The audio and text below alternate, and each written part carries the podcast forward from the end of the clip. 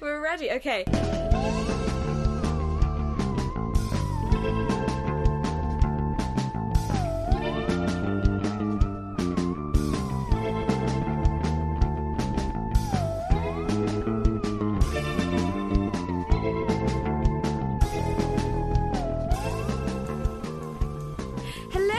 Welcome to the very first episode of the Vampire Book Club, the podcast where we read books about scary things and then laugh about them. Very creepy. Very creepy. I'm Charlie, And I'm Jamie. and today we are discussing The Castle of Otranto by Horace Walpole. Um, we were initially going to do Twilight as our first episode, but um, we just didn't. And now, eight months later, here we are, ready to record Exactly, with a there some different book, which we have done significantly less prep for. So we're just gonna see how it goes. Mm-hmm. Okay, so the Castle of Otranto. Jamie, what was your perception of the Castle of Otranto before you read it, or even as you were reading it? Well, I know that it was supposed to be, you know, like the progenitor of uh, the gothic genre. Aside from that, I knew absolutely nothing about it. I think I've seen seen clips. I've heard about it and that was basically it. So I came into it pretty blind. When did you read it first? I read it first when I was about 15, I think, and uh, had the same reaction as many of the reviewers we're going to come to in a second, um, in that I had absolutely no clue what was going on. But now, as a uh, as a as a big human of 24, I think we've plotted the, the family tree pretty well. It is it is an absolute mess, which I think is is interesting considering its kind of enduring popularity. Mm-hmm. It was first published in 1764 for the first time, and then republished with a different preface where he owned up to writing it. Yeah, it was not. After it was, after he realised that people liked it It was him. not William Marshal. Basically, It was actually Horace Walpole. it was him all along. Exactly. Yes. And yeah, I think I can't remember when I first. I think I read it quite for the first time quite recently. Mm-hmm. I think it was like maybe like last year or the year before, while I was trying to like. Why get- did you read it? Cause, just to get some books that I should have read off my list. and I tried to read Ann Radcliffe's Mysteries of Udolpho, and that was just long. And then I found this one, and I was like, oh, this is significantly shorter. I'm sure I can.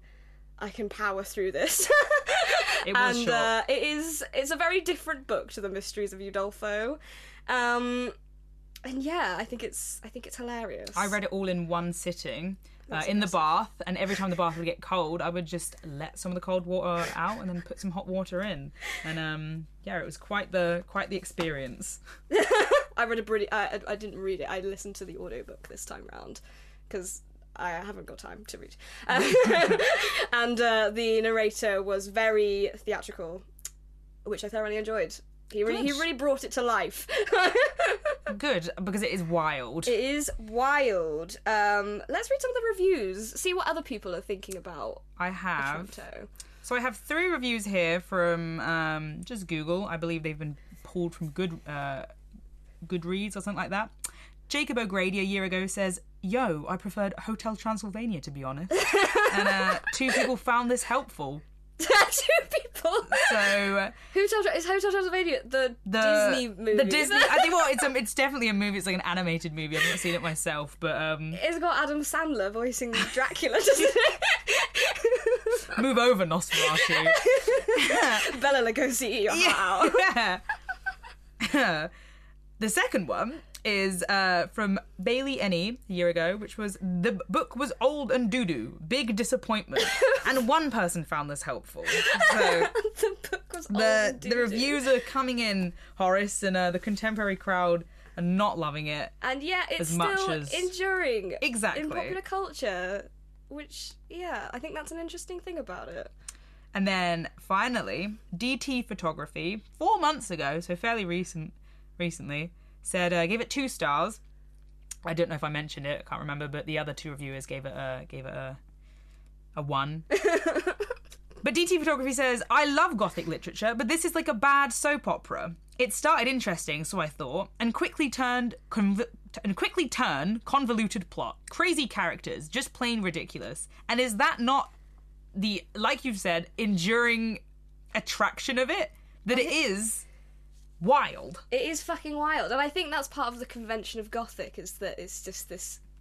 It's it seemed to have garnered this reputation of being like oh really lofty and kind of you know important and it is in a lot of ways but it is also fucking ridiculous Yeah. in so many others. Exactly. It is extremely ridiculous and like like you said, like Horace was pretty self-conscious about its sort of um I suppose cheesiness that when it did get a pretty good reception um he claimed it and he was like this is mine. This is not um, it was me. It this was is I. not oh god i'm not gonna even oh no i am gonna attempt it. Onuphrio Muralto his uh, italian alter ego. Translated by william marshal. Exactly a gentleman a gentleman translator these two people were responsible for this and you know they, they're dead because this was written in the 15 1500 said uh, horace and it was found in a yeah. There's this whole backstory. It was like it's found in a in an attic in this old family house Mm-hmm. that you know was Catholic, and they hid it away. And I've discovered it, and now I'm going to tell you the story. And, it's all a lie. The layout of the castle is just too specific for this to be completely rooted in in fiction. So maybe the castle of Otranto did exist somewhere. and then he comes out and he's like, "Yep, I made it up, and it was." Great, wasn't it?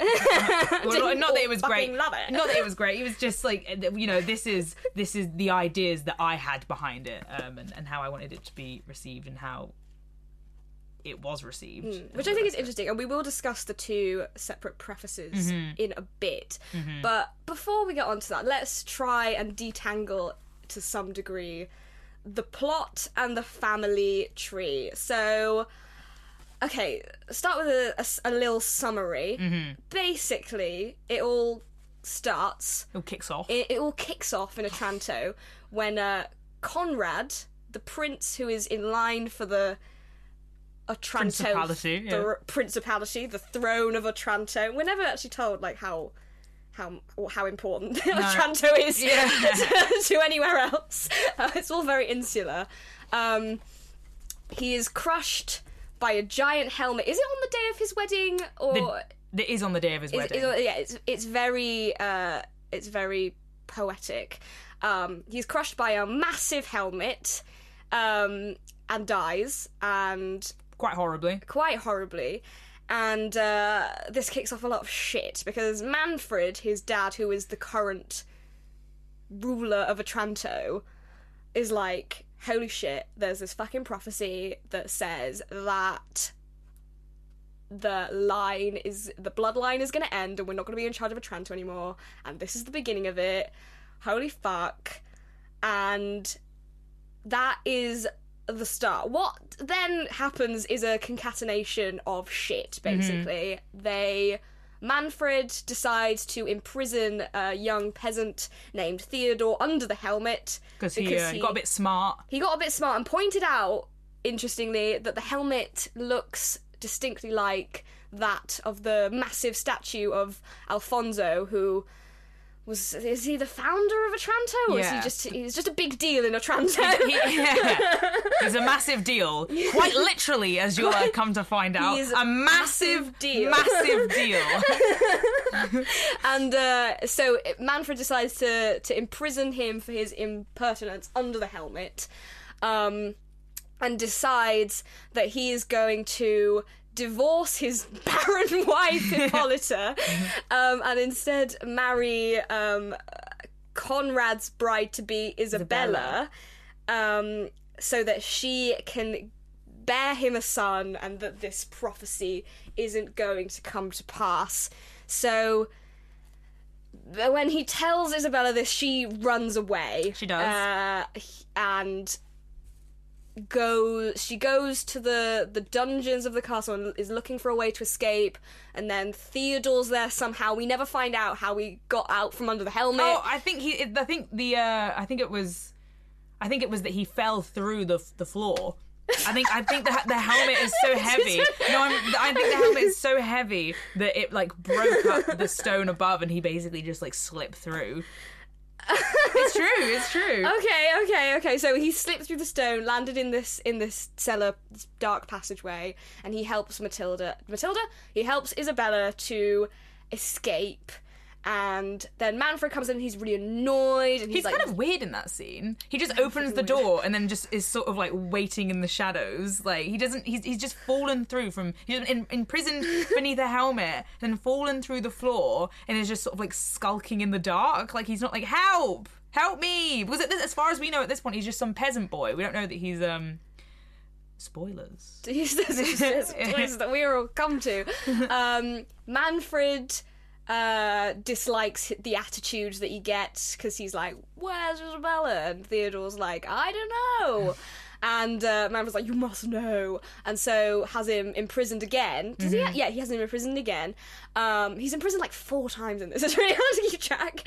So Theodore's imprisoned again. Then two of Manfred's uh, servants run in, Gia- Diego and Jacques, and Yep. say that there's the castle is being haunted and they've seen a massive foot ghost in the Great Hall or somewhere. A giant foot. A giant foot that's haunting the castle. Mm-hmm. And Manfred's like, this is silly. um,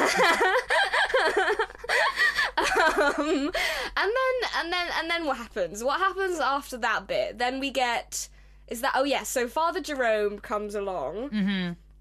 Because Manfred's like, I need to a find Isabella. Oh no, that's a bit. Yeah, Isabella runs to the the church. Yes. where Father Jerome is. Mm-hmm. Father Jerome then comes to Manfred to sort the shit out. yeah, he's like, you are not marrying this girl. Absolutely not.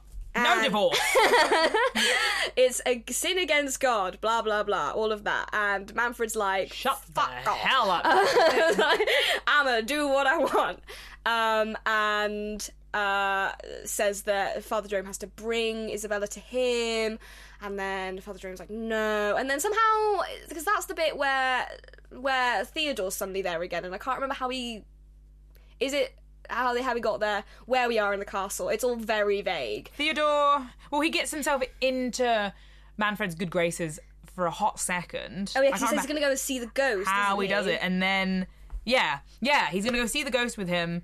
Um, and then I think Manfred then he gets immediately, imprisoned. yeah, turns on him and imprisons him again. but he doesn't get taken away, and that's when Father Jerome comes in. Mm-hmm. And then Theodore's being annoying again. Manfred finds him annoying, and so he's like, "I'm to kill you." um, and then Theodore takes off his shirt, and there's a birthmark or an, it's a mark, shaped like an arrow or something. And Jerome loses his mind. He's like, "This is my son." my long lost son. My son! And it turns out that Father Jerome was uh, secretly a rich guy. Then- earl. An earl before he took. Took the Pledged cloth. himself. To, he pledged himself to uh. GG. the big G, um, and that he had a son who has been long lost, and this is Theodore, and uh, he pleads with Manfred to let him go, and Manfred says, "I will let him go if you bring me Isabella." Oh, side note as well. By this point, uh, also Manfred is also doubly hating uh, Theodore because people keep saying, "Oh, but doesn't he look like Alfonso?" And Manfred's like, "He doesn't look like Alfonso. Stop saying he looks like Alfonso because he doesn't." So, um, but we But he just, does. Yeah, we know but he, does. he, looks he looks like, like this this guy, and we'll get to Alfonso in a 2nd Mm-hmm. But this is a big problem for Manfred for prophecy reasons. Mm-hmm. So anyway, at this point, Father Jerome agrees to bring Isabella in exchange for his son's life. And then a knight with a massive sword turns up, um, who doesn't take off his helmet, so we don't know who he is, and he doesn't say anything. It's all a bit weird. They go for like he, Manfred. Well, But he basically threatens to. So one of his servants like says like, "Oh, I'm here with this guy, and on behalf of this guy, Friedrich, who is Isabel's father, and he wants her back, and you can't marry her off, uh, soz." And so the this knight is just there, um, and Manfred's like, "Holy shit! Now I've got to deal with this." So he takes him off to to a banquet, and uh, Father Jerome goes off to find Isabella, but Father Jerome, like Isabella, by this point has gone. She's she's left the the the church, um, because somehow she's found out. Oh yeah, one of the friars tells her that Father Jerome's made this deal, and she's like, I'm gonna go. And then Father Jerome's like, oh shit, now I'm gonna have to go and tell Manfred that like I I've couldn't- lost his I've lost his daughter. daughter, but also like please don't kill my son. As you know, his daughter, I've lost Isabella. Yeah, so he goes back to the castle. In the meantime, Manfred is trying to entertain this silent knight who won't take his armor off. and won't have any food or enjoy himself at all. and is just sat there silently. And Manfred's like, "This is awkward. I'm trying to trying to entertain you here. it doesn't work." And also, this guy's just threatened him at the door and been like, "I'm taking the Principality of Otranto," and Manfred's like, "No, you're fucking not. You're absolutely not." But you know what? I Come to dinner. come to dinner. You know, I will show you. I will show you that good Gothic hospitality and um, sit you at my table, and we will feast. And uh, Friedrich is like, and he's trying really hard. yeah, is like sat there like. I'm going to duel you or your champion at some point. So let's just get this over with. Yes. So at this point, we discover that he is Friedrich. I think he takes off his helmet or something, and he's like, "Ah, I wasn't dead all along." Because supposedly, then we find out that he wasn't killed in the Holy Wars, like we all thought. He's actually alive, and he's here to get his daughter back. And then Father Jerome runs in and is like, "Isabella's gone. We've lost her." And he's like, "What the fuck have you been doing with my daughter?" And Manfred's like, Womp womp. sorry." um, and so Frederick runs off to go and find Isabella. Um, then where does it go then? It goes to Bianca has a weird conversation with Theodore, which is not relevant. Theodore Oh no, Matilda. Is it hmm. Matilda? Is this the Matilda bit? Matilda lets Theodore out of prison. Yes. He's been imprisoned again. She gives him some armor. They have a romantic moment where they both realize they're head over heels in love for each other, even though they've only just met. Mm-hmm. Um, she lets him out, and he goes off into the woods where he discovers Isabella hiding in a cave. Mm-hmm. And It's like I will not let anyone through the mouth of this cave. To I will die protecting you. And even though Isabella's like, really no reason why you should be doing this. well, uh, Isabella's like, well, that's well, that's great. Thank you. Like, that's great. And then a knight approaches the uh, mouth of the tunnel, and uh, there's no communication whatsoever as to who anyone is. Like it's just, just pure decide duel. testosterone fueled dueling. Like it's just like you are not coming in here and seeing Isabella. And then the knight is like, yes, I am. And then you know there's a there's a there's a short exchange in which swords are involved, and the knight is um is maimed. Quite, it's implied to be He's like he, bad. Yeah, it's on his, it's weird because he's on his deathbed and then they find well not on his deathbed. He's like dying and they're like holding him and he's like oh no oh where's Isabella my daughter and they're like oh my god you're And the thing was like, and they're like oh. oh shit we just killed your father Yeah. Soz. and then and then they take him back to the castle and uh he's fine they put him in bed he's, yeah. they, they just they give him a yeah he just has a lay down. He's implied to be like he's implied to be like you know on on on, on death's door. Yeah, on, like like laying in the field. live, and they They're like really shit. moment. So, somebody read him his last rites. Like oh my god, and then yeah he just has a lay down and he's ready to ready he's to fine. Get, he's ready. He's fine. He, he gets the hots on for Matilda, who's Manfred's daughter, Conrad's brother. Oh my god, this- we'll go through the we'll go through the fucking family tree in a minute, but but so they're all crowded round his deathbed, not deathbed, Sick bed, stab sick bed, sick- stab bed. and uh, they're all there. And Manfred seems to have forgotten that he's imprisoned Theodore. He's just left to roam. Well, no, because what happened? They like Frederick tells his story, Mm-hmm. and then Manfred comes in and he's like, "Oh my god, it's the ghost of Alfonso!" Because he's in this weird like old armor. Yep. And it's Theodore, and then they're like, it's How the hell Theodore, did you get out? And yeah. then he's like, because he doesn't want to throw Matilda under the bus. He's like, um, oh, my dad let let me out. and Father Jerome's like, Yeah. fuck you. Yeah. Yeah. I let him out. I totally let him out. I totally did that. yep.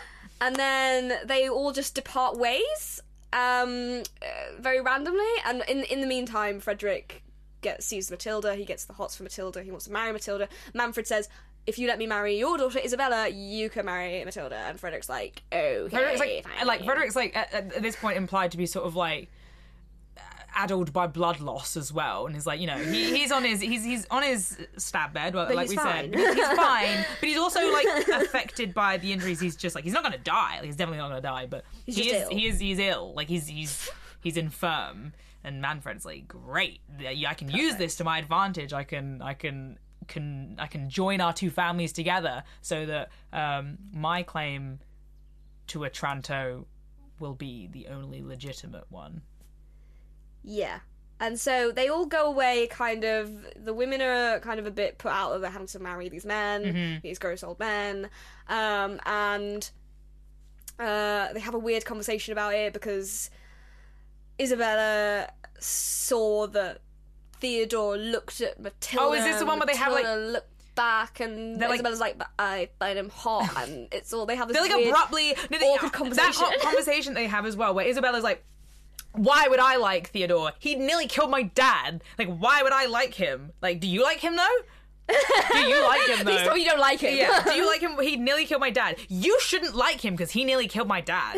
Just so you know. And then they basically, um, I don't even remember how this um, conversation is like reconciled to itself. But after that, they're like, "I'm sorry."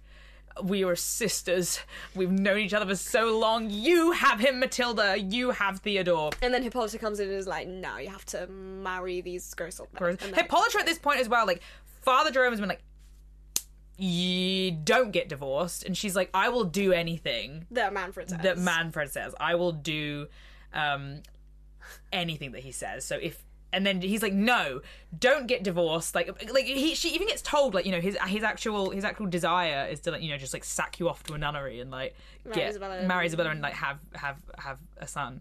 But she's not like fine with it. She's just Resigned resigned to the fact that this this, I guess this is gonna happen. You know, like fine, then- I guess. Yeah, so that so that's the end of the women. Um, that's basically as much as we ever hear from them. Mm-hmm. And then then what happens? Then it all gets very then it all gets very complicated. Mm-hmm. So there are a few banquets, there are a few ghosts, but basically what we find out is that Frederick was given this massive sword by a hermit in the woods who was on his who was dying Was on his deathbed. um, and he was given he was given these instructions to give this knight the sword, the massive sword by Saint Nicholas. It's all very like, you know, religious and you know holy in this whole destiny. And everyone is kind of just mooching around, kind of seeing ghosts. Um, things are happening in the castle, and then the next big thing that happens is what is it? Ma- eh, Isabella, mm-hmm. no, Matilda goes to meet Theodore mm-hmm. in the church mm. t- for some loving, and Manfred follows them, thinking that it's his daughter Isabella. No, no, sorry, his, sorry, not his daughter Isabella. Isabella, the Isabella, one who, who, who, who wishes to uh, wed. Matilda's his daughter. Matilda goes th- and he, yeah, Matilda goes to Mm-hmm. the church to meet Theodore. He thinks it's Isabella and goes to kill her Yes. Mm-hmm. having this tryst behind his back. And he kills her, but it turns out that it was Matilda, and so he's just killed his own daughter, and he's racked with grief. yeah, he tries. He wants to kill himself, but then Theodore like jumps on him. Yeah, and there's this Um, whole dramatic sequence of, you know, all these terrible things happening, and then basically the story is resolved when Isabella agrees to marry. Theodore is somehow, and we've tried to work it out, we don't really know how, but he's suddenly found to be the rightful heir of Otranto. Mm-hmm. Isabella decides to marry him, and Manfred goes off with Hippolyta to lead a Christian life of solitude. And that's basically the story, and if you didn't follow that, neither did we. That yeah. precisely. I have though. Are we gonna go? We're gonna move on to the family tree. Let's go through the family tree. I have though uh, sat here and on a sheet of paper plotted um, the family tree for so mostly so that we can speak about it with any sort of confidence. So, Just to remind We us, have. I'm mixing so names. we've like I like we've mentioned. Alfonso the Good, the uh, the rightful owner of Otranto, the uh, long dead, but still very Massive much deal. the massive deal. massive deal. Oh, we also excluded the fact, you know, where like the castle basically falls apart, and then there's like a, Oh, Alfonso yeah. is like there, and uh, and the sword falls at one point, and he's like the statue's crying blood. It's all very it's gothic. It's very very uh, gothic. Um, but yeah, I, I, he spe- I think Alfonso specifically says that like Theodore is um Theodore is. Oh, hold on. No. Wait, one second. We've got the book here, so we're just flicking through it. what bit are you looking for? I'm trying to look for the bit where Alfonso, the ghost of Alfonso, appears. Like the the, the wall falls down in a Otranto, and then he like says some shit. he says some shit. says- he lays some hard truths. He lays down something. Oh no. no, I don't think I've uh this is this is the the stabbing. No, okay. Well, the ghost of Alfonso turns up and, and, and speaks some uh spits some shit. But Alfonso is meant to be like the the true ruler. He's like this legend guy. Mm-hmm. He's long dead, but everyone really respects him. Um, and he's like the start of this whole mess of a family tree. So He will say some stuff. Um, I He- when Charlie's talking later, maybe I'll flick through the book and find exactly what he said so that but I can talk about it with some confidence. the, the fact, yes, we will find it. But that was Alfonso- that, that was a yeah. So Alfonso, the big deal, the big Al- cheese, yeah, the very massive cheese. the Mary. he um were he went to fight in the Holy Land in the Holy in the Holy War, the Crusades. Um, he was never thought to have sired uh, a child. However, he did um, with a woman called Victoria. Uh, but he didn't want it known that he was wedded when he was on the crusade because he thought it was it would it, it was unchristian. So it wasn't uh, it wasn't great knowledge. It was kept very secret. Um, he dies. I'm not going to say who murders him but that's also important. He dies um, and victoria has a nameless gal uh, she's written down on my notes here that she, he has a daughter with victoria Who has another? Um, does he have another? Does she have then a nameless gal, or is there only one? there's only one nameless gal It doesn't matter. one nameless gal Somewhere down the line, One nameless Father gal. Jerome sleeps with a nameless gal who, who is the alfonso's daughter descendant of Alfonso. father jerome when he was in his in his slutty earl days Slutty old, had, slutty old Jerome. yeah, had uh, sex with uh, the nameless gal, wedded her, all the rest of it. And they had Theodore, which is why Theodore looks so much like Alfonso, because Alfonso is his granddaddy. But, like I said, Alfonso died in the Holy Land. Um, who killed him, you ask? Only Manfred's grandfather, Ricardo. Ricardo. So maybe there is another nameless gal I think somewhere there in is. here. A, is there another nameless gal? It doesn't. It doesn't matter. No, it's not because, important. Yeah, they're not. They're not people. No, They're- exactly. They're just wombs. they are. You're exactly right. They're just wounds. So, yeah. Ricardo kills Alfonso, which is Manfred's granddad, uh, and creates a fictitious will of uh, of of usurpation. I do hope that's a word. um, and takes the Principality of Otranto uh, onto himself and his family. Uh, obviously, uh, Hippolyta and Manfred. Uh, Hippolyta. Hippolyta. My God, I was thinking about it too. I, like, Just thinking about sausages. before this, I was like, I, I, I need to stop calling her Hippolyta like the sausage. I don't hope, I do hope I don't do it in the podcast. First time saying her name, do it. Hippolyta and Manfred, obviously an Knighton. They have uh, Matilda and Conrad, who at the beginning of the novel, uh, Matilda's like, "Oh, my father, uh, you're led to believe that Manfred loves Conrad."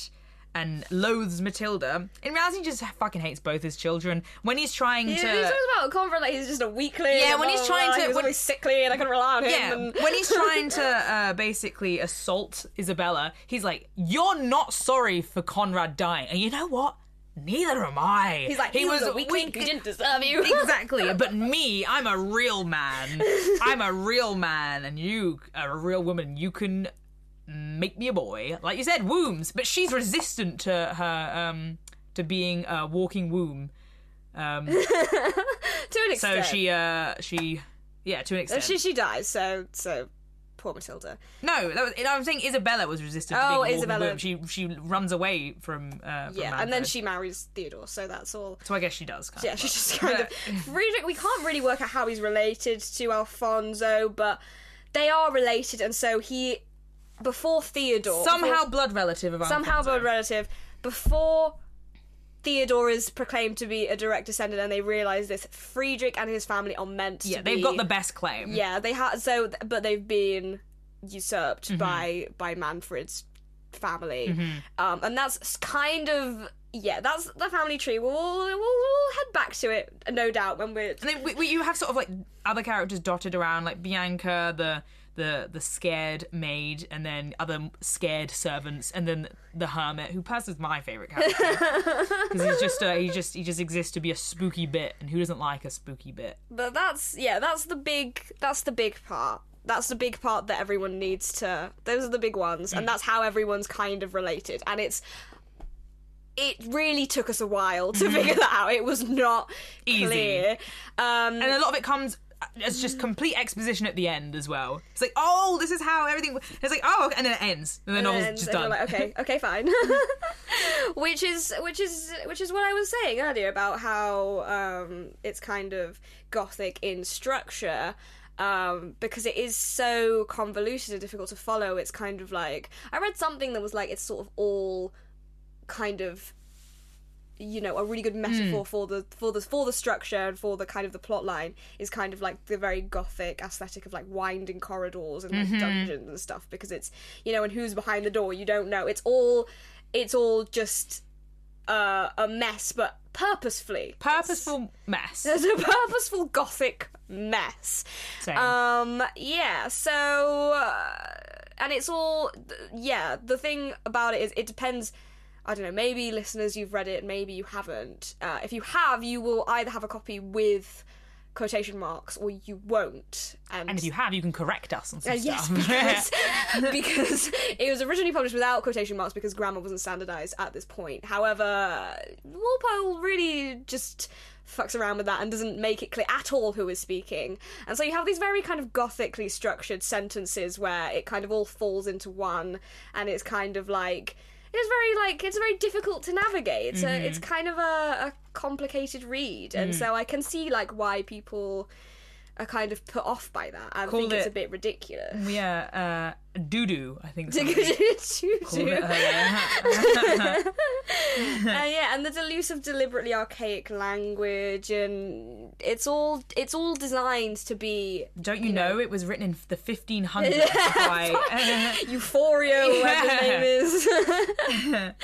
but it's all designed to be incredibly gothic, and this is why you know it's it's the original gothic novel, and this is this is why it's established so many of those kind of kind of tropes, um, and it was sort of the first one. Uh, to do that and uh, it's it's it's frustrating because there are so many questions in the plot that are left without a resolution Yeah. like where the fuck do all the ghosts come from Yeah. how does the helmet land on Conrad How does it get grow larger? 'Cause it's implied that like this is ridiculously large. Like I remember when I first sort of when I first um when I first heard it described to me, and it was like uh, um the the it starts with a death caused by a helmet. I was expecting like some sort of like meteorite, like you know, like a a, a, a helmet the size of a normal helmet sized helmet, like somehow like flying out and like clocking uh, poor Conrad round the head. But no, he he's he's it was a a- massive, a massive helmet that a lands on comically him. large helmet yeah.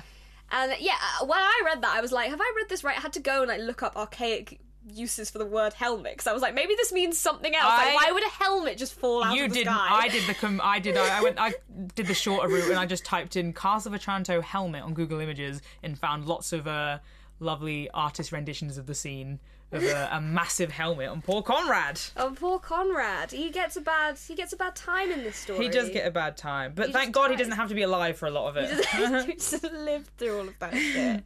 Um, and yes, because it's so complex and it's so bizarre, and because it is the first of its of its time, there are two. It was published the first time in what was it?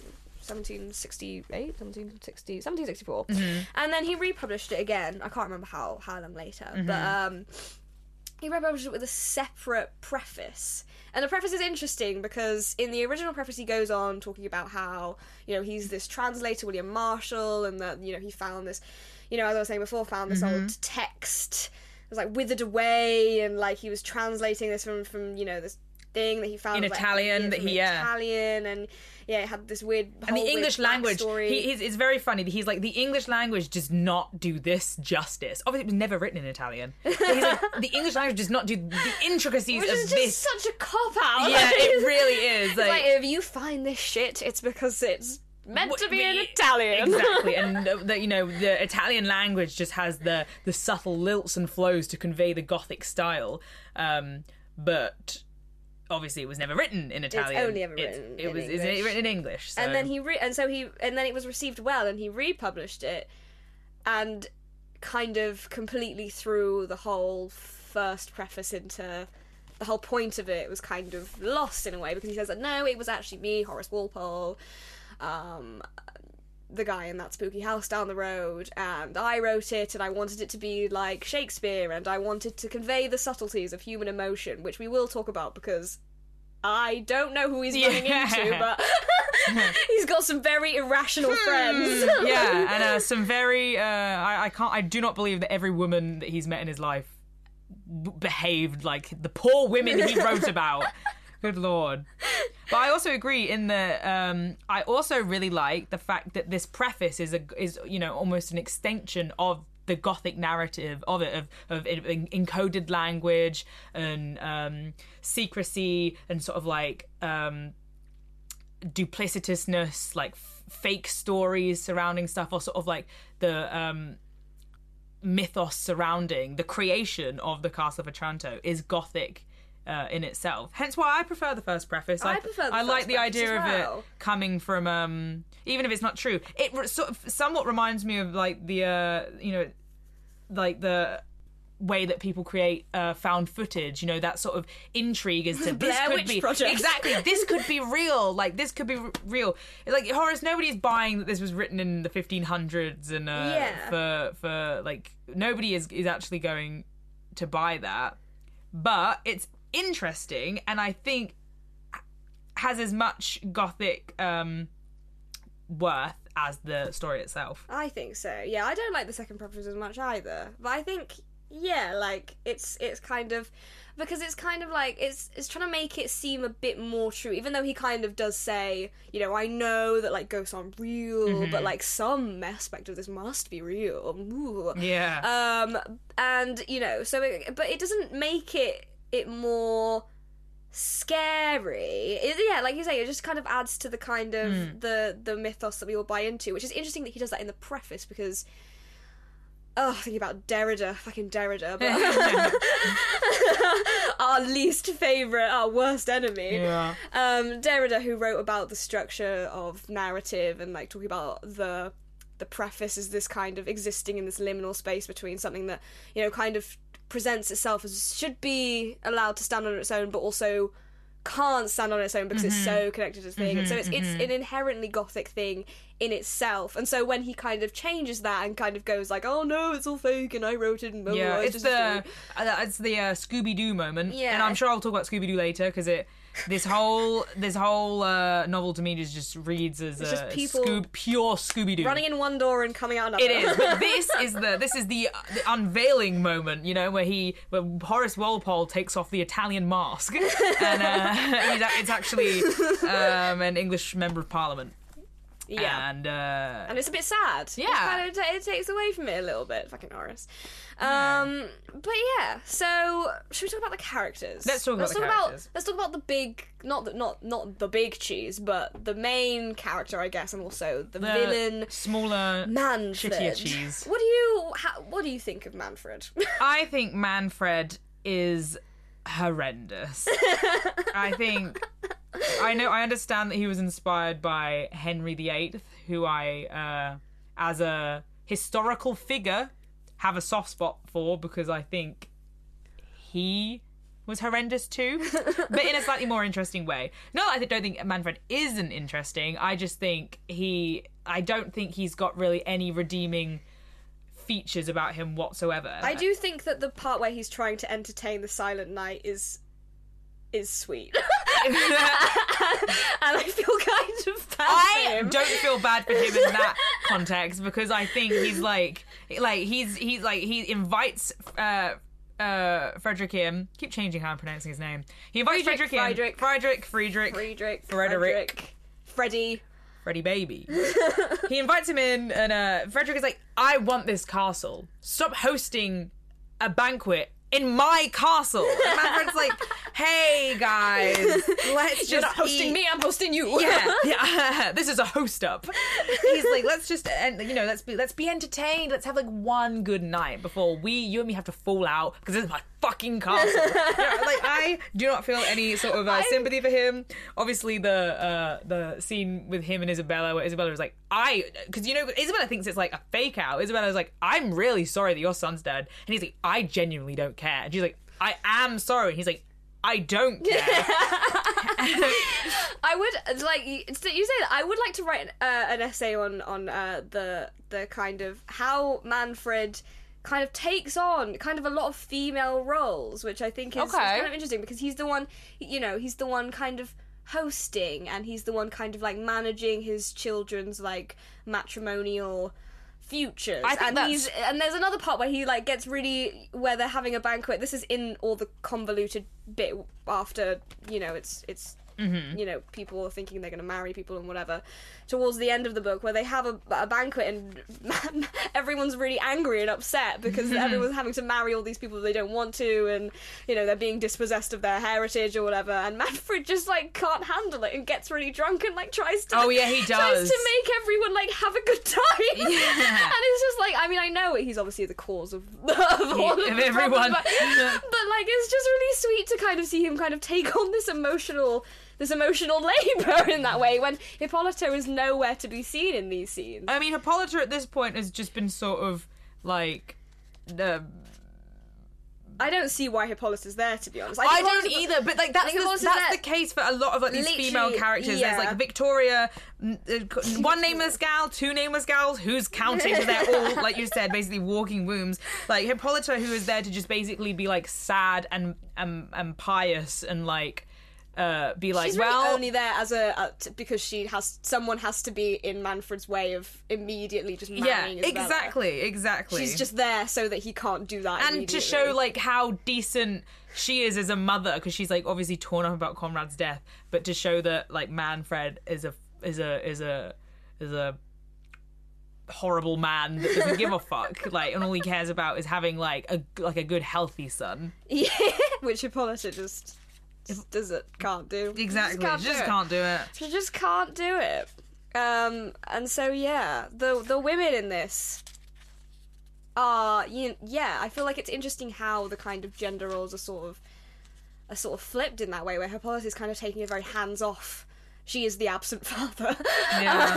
um, kind of not really just resigned to you know her life and and sort of Manfred still just running around. I mean, he, yeah, he is terrible. I just I there's something very very funny about yeah about him try, trying to make everyone have a good time after he's ruined their lives. I'm trying to find the specific um, scene where he's the they're not having they are not having the fucking banquet whatsoever. There's so, he's so silent. You are right, Frederick. When he comes in, is like the knight made no reply, but dismounting was conducted by Manfred to the great hall of the the castle. They do not want to speak to Manfred. They want their castle. And Manfred is trying so hard.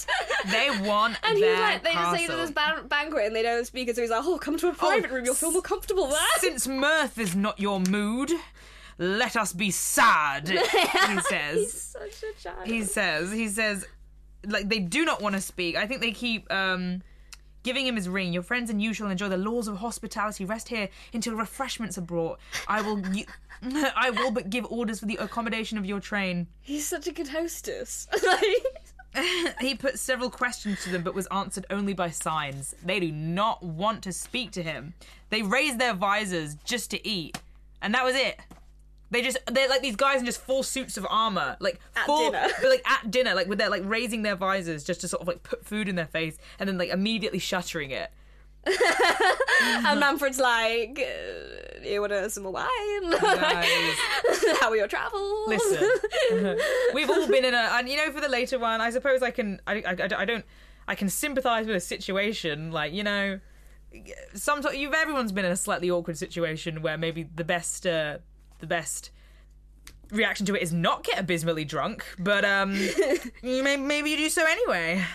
That's the only way out, and I feel like Isn't he like? Isn't he like messed up when he uh when he knifes Isabella? I think he's drunk, isn't he? That's where he's drunk. He's like he's, he's like he goes Frederick like Frederick Frederick's just seen the um which I will talk about later the Hermit the, the ghost. hermit ghost and he's so like shocked by it he like runs out and and like Manfred's like, "Hey!" And then he like, barges past him. And he's like, "What is his problem? I'm so mad right now!" Arr! And then he finds out that, um, obviously, Isabella. He, he thinks he thinks it's thinks Isabella. Isabella and uh, Theodore, but it's actually Matilda, obviously. Um, and then he goes in, in a drunken rage. and kills Kills kills, his his daughter. daughter. Yeah, obviously there are a lot of themes with uh, with Manfred. Manfred, uh, in terms of like very classical classical demise, Mm-hmm. which I think is interesting because you know, kind of you know, the theme in classicis in classical kind of literature is that like you know people aren't born evil or people like aren't evil they just like make a bad decision or like they you know get a bit too big for their boots it's all pun because everything's massive in this book Physical Um, description of Manfred. I don't think. I don't think there really is. is because I've not. I'm I'm sat here and I'm like my. I bet your image of him. Actually, no. Maybe our images are quite quite What, who, similar. if you had to pick someone, who who would you say most looks like? Because To in play my mind, Manfred? yeah, in my mind, he's Rufus Sewell. I'm not sure who I would cast as Manfred. I'm not sure who I'd class as Manfred. How do you how do you pick like describe describe him? Describe him in your mind. Um, I think he's little bit portly, sort of late middle aged. Mm. Um, I think he's got one of those like beards that sort of comes up like here. I don't know why. It's Oh, what, not- like the proper mutton chops? Yeah, like, like, the like this- Western. I don't know why I said here because you know this is audio based. So you don't know what I'm talking about. But one of those bit, bit, and I have no idea if this is um period period uh chops. specific, pe- uh, if this is true to the period. But I imagine him with those like one of those um beards that's got like the like the mutton chops that basically turn into a mustache. One of them, I think yeah. and he's bald on top, but he wears like a crown. uh, when he takes his crown off, you can you can you can tell that he's bald. That is a far cry from Ruf- Rufus Sewell, but I see him as kind of like a kind of just you know kind of slightly slightly dashing. Oh, you think kind he's of almost almost well like kind of like kind of like Dilf vibes, like kind of like Dilf vibes. like just like a like older. But Isabella like is still, clearly but like still kind of hot, you know, in, in a way, you know, still kind of has a, something going for him. You know, you know, maybe he's going a little bit grey and like he's got a few crow's feet. But, like, Okay. he's still, you know, sort of a, a, A bit of a warrior catch. leader kind of Oh, image okay, okay. which is kind of then you know because there's a whole kind of theme in this which we probably will talk about more about later of like the right to rule Mm-hmm. and i think that manfred in my mind kind of depicts someone who appears to have that right to rule because Like they, visually. they look like the type of person who would be in charge but Right. actually completely No, I think that's a, I think that's a valid point. I can see that. He will remain bald Yeah. and i do really portly in my in my mind, but only because I don't think I can change that's that's how I've cast fine. him. Um, yeah, no, I think yeah because I think there are like you know Walpole himself kind of draws a lot of allusions to like Hamlet specifically, but also you know in Hamlet that's a very you know there's a lot of close connections to kind of like uh like who who are the kind of old Greek heroes? I don't know. Like there's there's sort of there's sort of that that vibe, that kind of that kind of heritage that's being drawn on with Manfred in a lot of ways. And so I think I do think it is interesting that you say that like you think that, that he has no redeemable qualities, um, because obviously a big part of that is the fact that you know in like in in those like in that classical tradition there is no sort of kind of good or evil. I think I think the book bears that judgment on him as well, though, and being like he. Well, he, it's not that he like, can he be the only way up. he yeah the only way that he can be redeemed is by living like a pious life, like in um yeah. in He seclusion. falls a long way in, in the space of which is quite interesting when you think about like when you think about sort of like religion and men in this book. A lot of these men have fought in holy wars, uh, whereas Has like, has has has Manfred, Manfred fought in a hasn't fought in a holy war. That's interesting because f- like, obviously Frederick, who is supposed to also be kind of a Fought in a holy war. character, f- fought in a holy he got war. rid. Do you know why he fought in the holy war? Because his uh, wife uh, died giving birth to Oh, Isabella. He was so upset that he decided to go and not tell anyone yeah, not still alive. Exactly. Yeah. fight in a holy war. I've done that as well too. You know, I've had a fight with my boyfriend and, gone and fought in a holy war. Like, Who, crusaded. who hasn't? yeah, who hasn't, listeners? who hasn't done a brief stint in Jerusalem just to not deal with their emotional issues? but Alfonso also fought in the Holy War, and he's meant to be a kind of a noble character. I suppose these do do have uh, roots as well in sort of like classical tropes, like that Achillean sort of, you know, like Hmm. Homeric violence, which you can definitely sort of yeah, that kind prescribe of to. thumos. Yes. And, in Manfred's case, Eros. um, yeah. Um, so that's that's our opinions on, on Manfred. Let's talk about his his the his antithesis Theodore. Theo. That that's not a way of saying anything. His antithesis Theodore. his polar His- opposite. Yeah. His, well, his antithesis. No, his- that's, his- the yin to his yang. exactly. the chalk to his cheese. Theo. what do we think of Theodore? Um, I think that Theo is. Yeah, me too. Yeah, I don't have like I don't think he's as polarizing nor as really interesting as like Manfred is. He is just sort of like he was more. You know what? He was more interesting to me when he was rude peasant boy. I liked him. I as liked rude him as, boy. as not even rude, as like Im- peasant boy who's, impetuous who's peasant yeah impetuous as a as, as a slightly thoughtless peasant boy that um Manfred decided to like direct his rage on. Um, I liked him better then. I liked him better when he was under the helmet. I liked him better I liked him better too.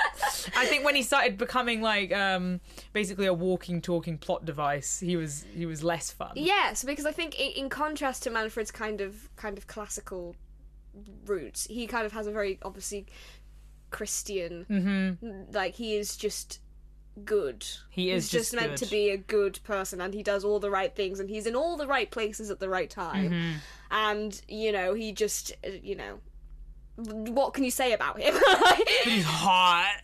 He's hot. Do they He's hot. ever say he's? hot? they say he looks like Alfonso. Yeah, and I think? Al- I think no no no I think there is like an actual description again.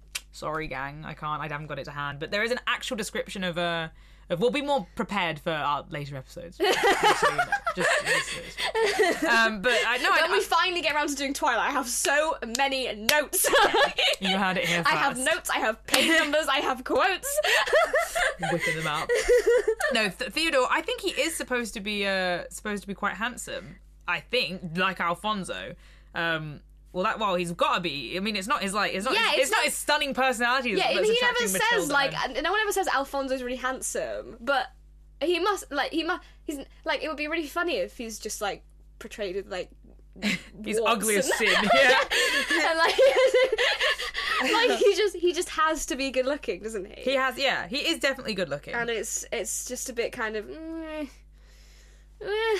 but Yeah. his father on the other hand who i didn't i didn't put in in our in our uh note Yeah. note section but Friar we should, we should talk about friar jerome because if, if theodore is the the kind of this christian hero what does that say about friar jerome who uh, a friar who has this whole back, this very sordid backstory. We kind Yeah. of, you know, even if even if you believe that Theodore was born within wedlock, which is it's never disclosed, Mm-hmm. you know, th- Father Jerome lost his son for Yeah. for uh, like a good like uh, almost 18 years Yeah. I, don't, I don't know how old Theodore's meant to be but like he just still just like lose him Yeah. and kind of just goes you know just joins the church and sort of doesn't really he has a mental well no not like a mental he's so like overcome by another point would you remember he's like oh my god manfred this is my son like this is my son i can't believe i found him you wouldn't kill my son would you manfred's like i might kill your son i might still kill yourself. in fact i will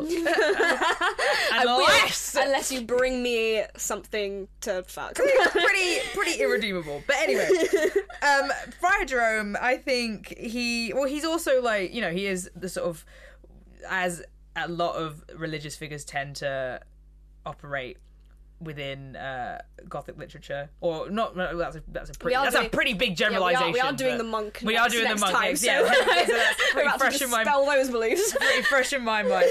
Uh, but Fry, uh, he, he- you know, um, as a Friar Jerome, he does also exist as a as a sort of religious force to Hippolyta, being like, you cannot divorce Manfred. One for the um, religious reasonings, and two, um, because he doesn't want these young maidens to go to these horrible old men. Yeah, he does seem to be made into the sort of moral arbiter, Yeah. which is weird when we remember that he'd lost his son. Exactly. like, he, he might have had an illegitimate child with a woman who he then I don't know because she because uh, the- Theodore's backstory is a bit is a bit hazy. Mm. It so is. so so essentially like he says I was raised by my mother until I was five. So she obviously has no help from from Fri Jerome, Friar Jerome, Earl Mm-hmm. Jerome, whatever you want to call him. Um um, that's never explained why, why he never No. bothers to engage. He's, he's just he's lost him at this point, um, and we don't know why. So it does imply to an extent that Theodore is illegitimate. Um, the mum then dies when he's five. Theodore is taken by pirates, which Yep. is something that not, don't spend enough time on. Um, Horace wrote that one without thought pretty quickly. yeah, yeah, it really did, and I really want kind of uh, Will Turner backstory. Oh my Theodore. god, Theodore is like Will Turner. Wow, so you're Turner. so right. He's just too perfect. Yeah. he's too perfect, and was raised by pirates. Like- and um, and then and then he just decides to come to Otranto and only arrives six day bef- d- days. yeah, why is he there?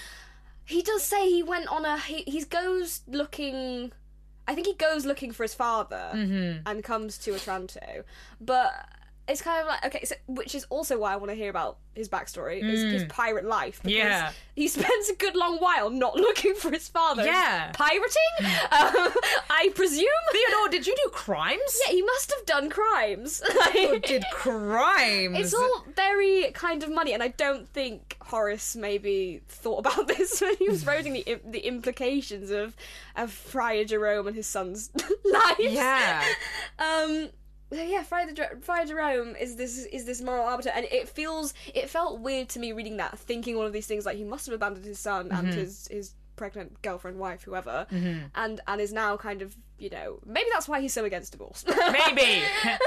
Maybe. Maybe he's trying to atone for some past some past regret. But I think Father Jerome is a more interesting character than his Son. his son. I agree. his boring son. Yeah. his boring perfect son. Boring, perfect Will Turner son. That's what he's gonna look like in my mind now. Will Turner. Yeah. Orlando Bloom. I think I think I think that's a I think that's a very good yeah. That'll work. What is that? I think that works very well in my mind as well. So yeah, that's that's Theodore and, and his father. Now the we've women got the women. the women. Uh, it's just uh, yeah. It's interesting because I think that the women are actually probably the most realistically written. I agree. Um, I think even even if it is incredibly problematic the way that they're treated, I think that because obviously Horace Walpole's, you know, as he says in his second preface, that his intention is to write, you know, believable characters to react realistically. Which, as we've seen in the case in Manfred, is not the case. Yeah. Um, but the women have these moments of real, like you can really relate to them. Like there's there's a quote that I've highlighted. Oh no, I've lost it now. Wait a minute, I've highlighted it, so I will be able to. she's more prepared than I. I'm I'm not. I highlighted Never one mind. quote and then you showed up and I was like, okay, that's enough. Yeah. oh no, it's it's in blue. It's up. Oh yeah, there we go. okay, so this this comes, um, yeah. So this comes just as as they arrive back at the castle, have Friedrich with wounded Friedrich, Friedrich, Frederick. I'm getting you to, to do it now too. uh, yeah. So and it's it's talking about the women. So Matilda, uh, Hippolyta, and oh oh, oh and the- Theodore's there as well. So he said Matilda blushed at seeing Theodore and Isabella together, but endeavoured to conceal it by embracing the latter and condoling her and condoling with her on her father's mischance, which is like a very realistic thing to have. Like instead of like she's like. Oh my god, she's with my crush. Oh, what am I gonna do? And then just goes up to Isabella and is just super, super nice to her. Yeah. And like that is very, very real, realistic as well. They are written with. I would hesitate. I don't want to say more thought, but more realistically. Yeah. Whether it be intentional Yeah, or exactly. unintentional. Exactly. Um, and there's also that part where they have that weird awkward conversation. They're just kind of like skirting around the subject of who fancies Theodore. Yeah. And then Isabella kind of says, Well, I obviously don't like him because he killed my father, but also you can't like him either. Exactly. Yeah, they have these very realistic kind of moments, and then they're just. Kind of just killed um, or moved around. They are. They do have like like we were speaking about earlier that like when she's like, oh my god, I am really. She just presumes that uh, Manfred's advance on her on on on Isabella is like him testing whether um she really did love his son, and, and she's horrified when she slowly begins to realize that he intends to like assault her and uh impregnate her essentially and she's uh pretty pretty shocked about that Yeah, and they're kind of just sort of moved around basically for the men's character development, just so the men can do either heroic or. yeah well like bianca um Oh, fucking Bianca. God bless Bianca. Bianca uh, letting uh, Frederick know that she's uh, just seen a massive hand, and uh, Frederick's like, "Oh my god, you brought a massive hand into my castle? that's the that's." We are not. The, the, this double wedding is not going through. Now I know you have a massive hand in your castle. And Manfred's like, "Oh my god, Bianca, you idiot." Like, she's like, but the thing is, like, I like love how Bianca is just able to like fuck up as much as possible. She's like, there's like a few instances where like I think Matilda's pretty rude to her, but like all Theodore had to do was like say like like say some like vaguely wrong comments a few times, and he nearly loses his head like several times throughout the novel. Novel. I don't know why I said novel twice. the novel, novel. No. but Bianca can just like chat shit and uh that's fine. What the hell happens to Bianca after Matilda dies? I think I don't think it's ever mentioned. It's like the same way that we the last we see of Friedrich is he locks himself in his room, having seen the hermit ghost, and then we just never Oh yeah, we never hear about hear. him again.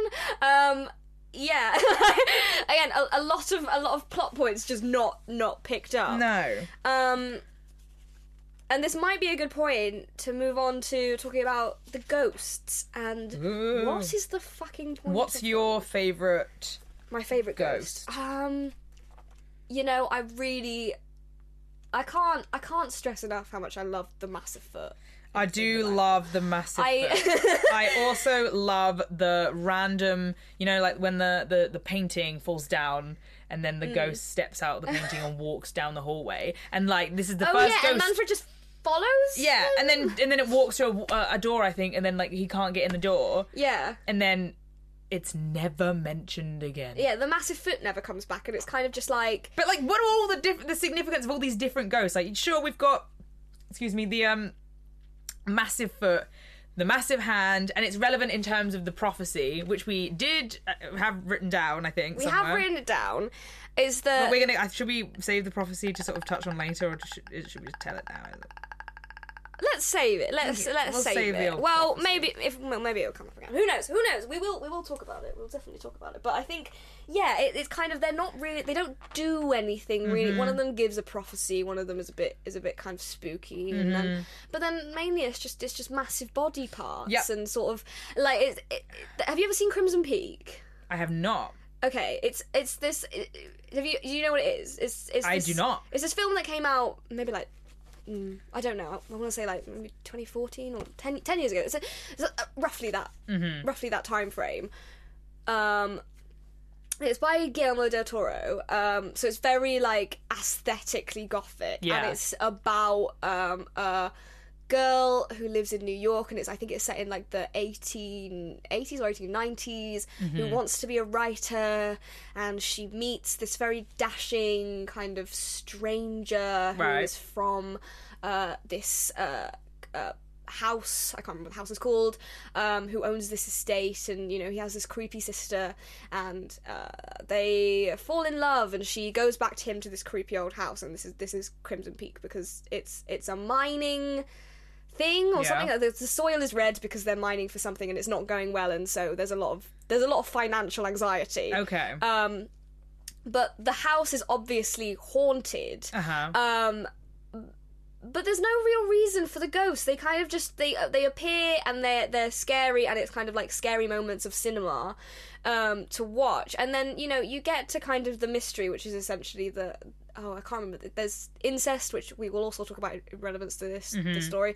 Um and uh you know there's you know he's sleeping with his creepy sister but he really is in love with her and he wants to marry her and they're trying maybe they're trying to sacrifice her or something? I don't know. Right. but anyway, like there's all of these ghosts that go on, and like the story itself you know, with this conspiracy of like she's been brought here for this kind of you know purpose, which is essentially to to s- be sacrificed or something that will help their mining endeavors and you know the sister and the brother are sleeping together and the, it's all alone in this like creepy old house in the middle of nowhere and it's really difficult to get to. And like that is scary enough without the addition of all these random ghosts which appear and then just never like they're never explained. We don't know why they're there.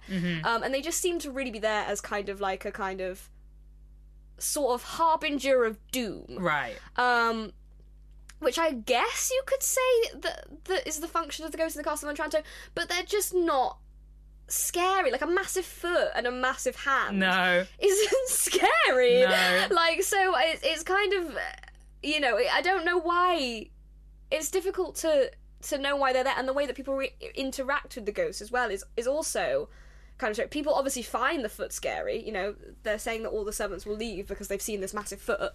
Um, but you know, Manfred just like sees this ghost and then follows it and is kind of like, well, that was that, and then it's never brought up again. Nope. Never mentioned and again. it's kind of just Normal sized human ghost, which is probably scarier than a Bigfoot. yeah.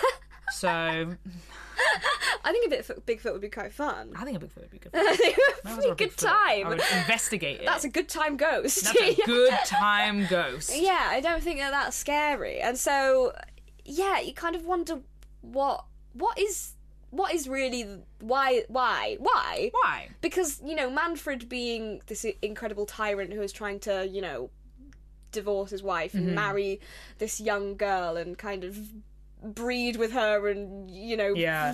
rent this prophecy is kind of horrific enough. Mm-hmm. Need some spooky ghosts. But There's like a sec. There's a part where blood drips off um, the statue of Al- Oh, yeah. Alfonso's nose. That's when um, Very that's when spooky. um, that's when they go to kill Theodore, isn't Mm-hmm. it? And, they're they're in they're by the statue, and it starts like crying blood. Mm. Yeah. It's like- very, very. that spooky. would be scary. That would be, that scary. Would be scary. That would scare me. But the way they kind of deal with it is Father Jerome is just sort of like, look, this is a sign, and then Manfred's like, whatever. Yeah. it's, it's kind of no one's sat, sat there like the statue is Manfred crying is blood. never as like like I suppose when Horace was like some of my characters react like realistically.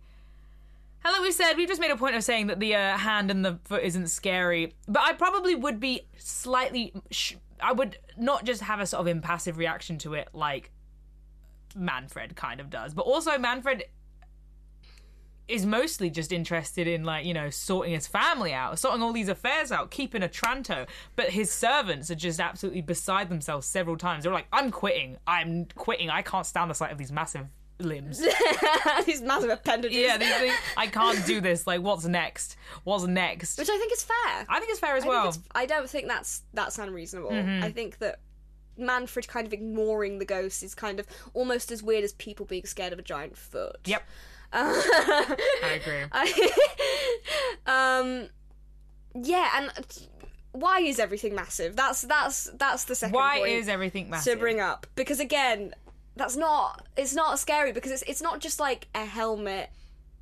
fell and killed him or like you know they saw a, a ghostly shoe or something. It's like these things are massive. yeah Like- obviously it's linked to the old um the, The old prophecy, the old which we probably should should We'll talk just about that we'll now. just do the prophecy Are you gonna do the prophecy? I'll do the prophecy. Okay. It's that the castle and lordship of Otranto should pass from the present family whenever the real owner should be grown too large to inhabit it. I like that mm-hmm. prophecy. I think it's I think, Mm-hmm. I think it's nonsensical, but straight to the point, and that's amazing. but I think it is. I think it is. It creates this this perfect like like this perfect climate for comedy because obviously Yeah. you're meant to kind of question like oh you think Manfred is the rightful heir and he's obviously kind of got this massive ego that kind Yeah, of drives yeah, him to do all this stuff. So in that way he has kind of grown too large to inhabit it. Mm-hmm. But then obviously the real heir is obviously meant to be Alfonso and he his ghost is is really massive. Mm-hmm. Yeah. And so the ghost of Alphonse has grow, grown too large to inhabit it, and so it, it, the line is obviously has to pass. But it's just like uh, taking literally the idea of something growing too large by Yeah. literally just making these into sort of like it's kind of the equivalent of clown shoes. Like it's Yeah, just it is. comically sized things. It is the. Uh, I've not thought about it like that. That is. But but also the real owner, I, he's grown too large to sort of inhabit it, but his bloodline does return to Otranto. with Theodore. So, So, so Theodore's. Oh yeah, yeah, yeah, yeah. so what does it mean? What does it mean? So what does it mean? Maybe, uh, yeah, because he obviously would also be cast as as the real owner. So, Mm-hmm. uh, yeah, it's all Horace. Horace, why? I have no idea what. but he- everything is massive and it's it's it's comical, and so you know. and if things that shouldn't be massive are like the helmet. Like I think we've said previous that everyone keeps mentioning that the helmet is massive. How did the helmet get this big? How did the Who helmet knows? this big? How did the helmet end up on top of Conrad? How did the massive shoe like? Where are these things coming from? Moving swiftly on, and that's how the. It's just, don't think about it too much. It's just there. I really like Everyone poses the question. Yeah. So like the question's always po- you well not always. The question's usually posed. Wow, this helmet's so big. How did it get here? And then never answered. and then they never try and even then they find never out. spare another thought for and it. there's no. What I guess is interesting about it is there's no law. There's no like kind of ghost law behind it to explain why. You know, there's never that moment. um where they're kind of going through this is how ghosts work Yeah. in this universe. This is why they're appearing in this way. Mm-hmm. You know, th- this is what they want or anything like that. You know, I am currently wa- rewatching the entire series series is of the Vampire Diaries, Mm-hmm. and let me tell you, there is a whole lot of lore in that that Yeah. That'll be a fun episode. so much. We will do the Vampire Diaries series when I don't. I don't. Can we read? How many books are there? There's too We many. We can't do the books. We have to do the series. Maybe we'll just do one book. No, well, we'll do the series first. Also, just to let you know that um, this book is l- less than hundred pages long. Um, by about 15, 10 pages in, you've completely forgotten that Conrad got flattened by a giant helmet. You've completely forgotten that this has happened. Poor Conrad. Completely forgotten. And, all, and it seems all the characters have as well. We almost left him off our family tree. We did. He's just so irrelevant. He's very irrelevant. to the story, which is just. the He doesn't even get to ever speak for himself, though. A lot of characters do, does. but it's just like, wow, he was weak and shit, wasn't he? Imagine marrying him. yeah. and Isabella's like, oh my god. It's just yeah. I would yeah. Maybe there should have been a Conrad ghost. Maybe that would have been That would have that been, been good. more That would have been way better. I mean, that's Horace. massive foot. Yeah. Instead, yeah, it's we just don't hear from him again. And there's just yeah, there's just so many of these in terms of like the aesthetics of gothic. It's obviously I mean, well, I guess I guess one thing that I always think is like I don't associate gothic aesthetic with medieval No. things, or at least I didn't until I kind of like read this book. I think I I definitely did. I had the old, you know, castles and sort of high hybridity and stuff. I think for me, I don't really, and I know yeah, it's a big part of it with sort of like the swooning maiden or the blushing maiden, um, and I do associate the gothic with sort of bad things happening to women, which uh, bad things definitely do happen to women in the Castle of Otranto. Yeah. Um, but I, I think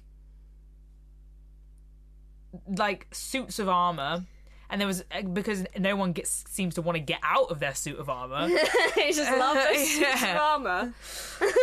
I did. Jamie did tell me the other day that it was becoming uh, uh, a problematic for his mental health that he hadn't yet worn a suit of armor. It's because I'm reading things like this, and I'm like, damn, these people are having so much fun in their suits of armor.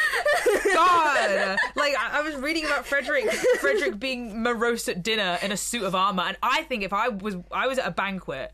And I was wearing a suit of armor. I would act the however the hell I wanted. It's- Like, yeah, it's very dramatic. You don't need a personality if you've got a suit of armor on, and Theodore and Frederick prove that. Is that why all men in history were assholes? Because Yeah. I've got my suit of armor, I don't care. But yeah, I think in terms of like, it's very aesthetically dramatic, Is and I guess is, that's, that's what's interesting because I think you know before I kind of read, kind of you know kind of the original Gothic Mm-hmm, books, you know because the ones I was kind of familiar with were sort of like Dracula, and then kind of like um, you know the the Bronte sisters Mm-hmm. and you know then kind of more modern gothic books you know and sort of the the concept of like you know Victorian like Victoriana kind of aesthetic as Yeah. being inherently gothic Yeah. and so I was interested I mean obviously you know this was well before the Victorian times, but I was interested that it was it was it was medieval, and that that is like such a. But it is it's a very dramatic look, and I think it does lend itself to to kind of I think that Wuthering sort of othering of of the narrative and of the characters. You can kind of separate yourself from them because of the the supposed distance in time. Yeah. Wuthering Heights, what were you saying? I just think Wuthering Heights should have had more uh, massiveness and suits of armor. I think any Victorian um, Gothic novel could have been improved by uh, like a, a, uh, spooky happenings that border on comedy, if not in are comedic. And um, I mean, we will do Dracula soon, and there are a lot. You haven't read Dracula, have you? I have not. I've there watched are- Nosferatu many times, but never read Dracula. There is there are a, there are a lot of ridiculous happening. There is one point where Dracula crawls down the side of a castle like a lizard. Yes. yes. it's, it's so good. um, and yeah, I guess I guess that would kind of in terms of the theory, in terms of a literary theory, that does put it squarely within kind of Ann Radcliffe's definition of uh, male horror as opposed to like female terror. Um, because it is kind of slightly not grotesque. Well, I mean, it is slightly grotesque, but like garish. Garish, like kind of garish and kind of yeah. It definitely has that kind of aestheticism to it. I described it in a similar way, but uh, without without such highbrow language as a Scooby Doo-ish, because, uh, like we've mentioned, there is a lot of chasing around the castle, random spooky ghosts, you know, just for the sort of sake of sake of having a oh a fright. And for Manfred to go, what the hell is going on? Wait, Isabella! what the hell? What are you, what are you talking about? There's a giant foot. I I need to find Isabella. Everyone, stop telling me all these like creepy things that are happening, and let me let me find Isabella. Yeah, and we will talk more about. And there's like so much drama. Like you know, the, the- So things much- go from things go from um a hundred to one. the uh, drama of the characters and also Mm-hmm. the drama of like the narrative which isn't purely driven by the characters Like, Yeah. there are natural adventures. we will talk more about that in a minute because Yeah. it's something i'm really interested in but before we do i have put under our aesthetic band incest, incest. as a gothic convention which does happen it's, it's it's it's just a part of it because it's well it's just it's, it's This one's all. ideal. This one is all Charlie's point as It's well. just well, no, because I think I think it's interesting because I was kind of you know thinking about it, Hmm. and you know when I was reading anything, any of the literature or that we were reading about it or like discussing it, like people were constantly referring to like the incest, Mm-hmm. the incest.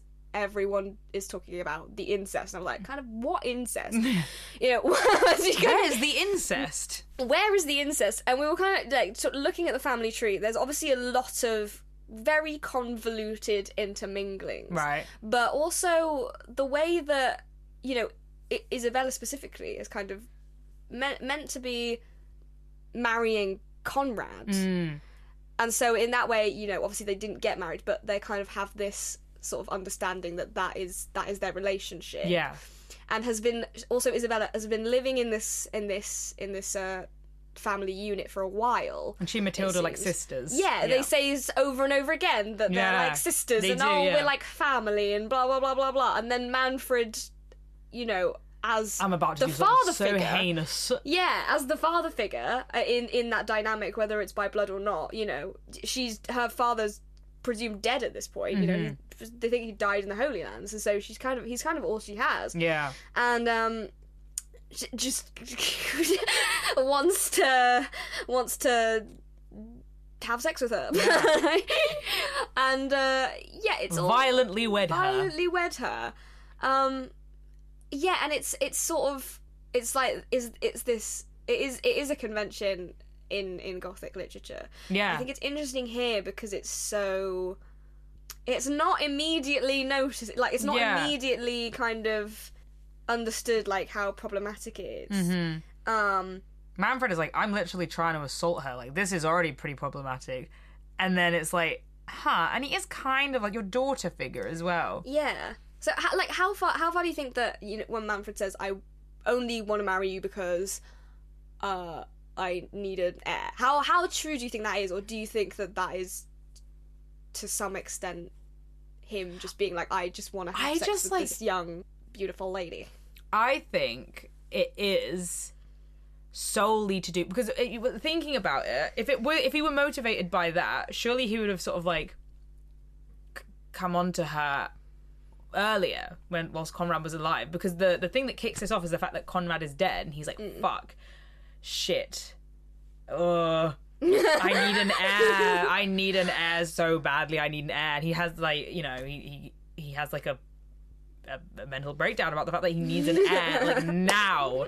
Now, does it have to be with Isabella? I think she's the most readily available uh, and girl that he can access, and it makes sense for him Maybe. to. But when she when she runs away, I mean, she causes a lot of problems for him by by running away by continually kind of making it a problem. Like he could he have just gotten some poor Yeah, peasant, nameless woman from the village. And, He could probably, but like she doesn't have a name.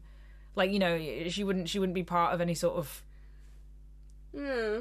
I think he could probably have done that, but I don't think it would make much It sense. for seems like there's an that. extent to which it kind of feels like it has to be Isabella. I think it does have to be He's- Isabella. yeah, but I- yeah, but what, yeah, no. I think it does for Manfred, but I don't see why for anyone else it has to be. Yeah. If you see what I mean, like you know, if she ran away and he couldn't, you know, she runs away like a lot and you know, Yeah, she's no, difficult you to right. find, and it's kind of like, couldn't you have just, you know, written to one of your rich count friends and Yeah. like, you got a daughter, I'm buying. Yeah. like- yeah, I don't know. I suppose at that point.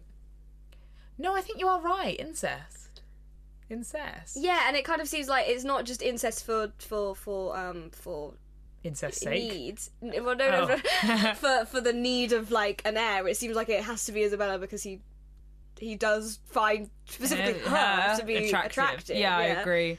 She does. She he, he does. He does. He does say a shitload like my son sucked, uh, but me, I'm pretty. Yeah, I'm he pretty says like, "Oh, he wasn't worthy of your Yeah, yeah, no, no, no. He does, of- doesn't he? He does. yeah, incest. It's fucking freaky. um, yeah. So with that, all with all that in mind, with all that gothic aestheticism in mind, is it is it scary?